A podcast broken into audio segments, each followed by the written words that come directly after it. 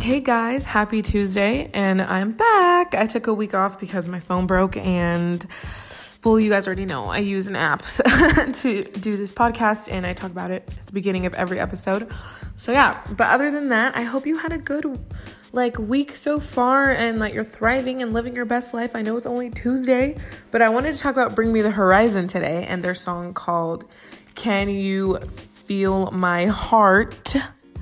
Um, it's such a good song. Okay, so I heard it because there was like this meme that was on Instagram and it was basically like this kid jumping and then he like does a backflip but he's overweight so it's supposed to be like super funny and then they slow it down and it's in slow motion. but other than that, I heard this song on the background like of this little meme and I was like, okay, I need to like find out what the heck the name of this song is.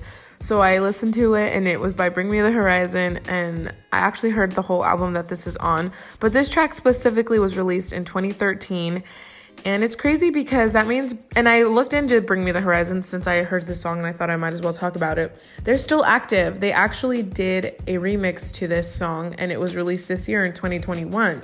So I'm like, wow. And I heard of Bring Me the Horizon back in 2008, 2009. Like my day was like when I was like, I don't know, 14 or something. So I was like, whoa. And the fact that they're still doing music is insane. And I heard that they're from Brit they're from Britain. They're from England and they're British, but I'm not sure um, if that's true because I remember like Oliver Sykes, it's the lead singer of the band. He was like under fire for faking his accent that he was really American.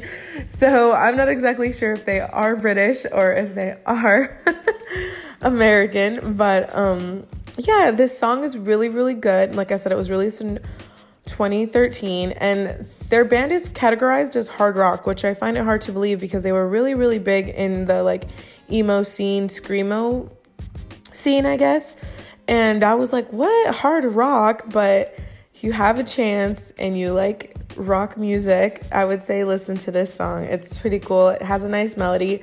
And listening to the album that this song came off of, honestly, it's insane. Like I was hearing all like the heavy bass and like the guitar solos and I was like, "Oh my gosh, how much I had missed hearing those sounds and how much I really do love I guess hard rock and emo screamo music. So yeah, if you have time, go ahead and give it a listen. Bring me the horizon. Alrighty, have a good one, have a great one, and I hope to see you soon.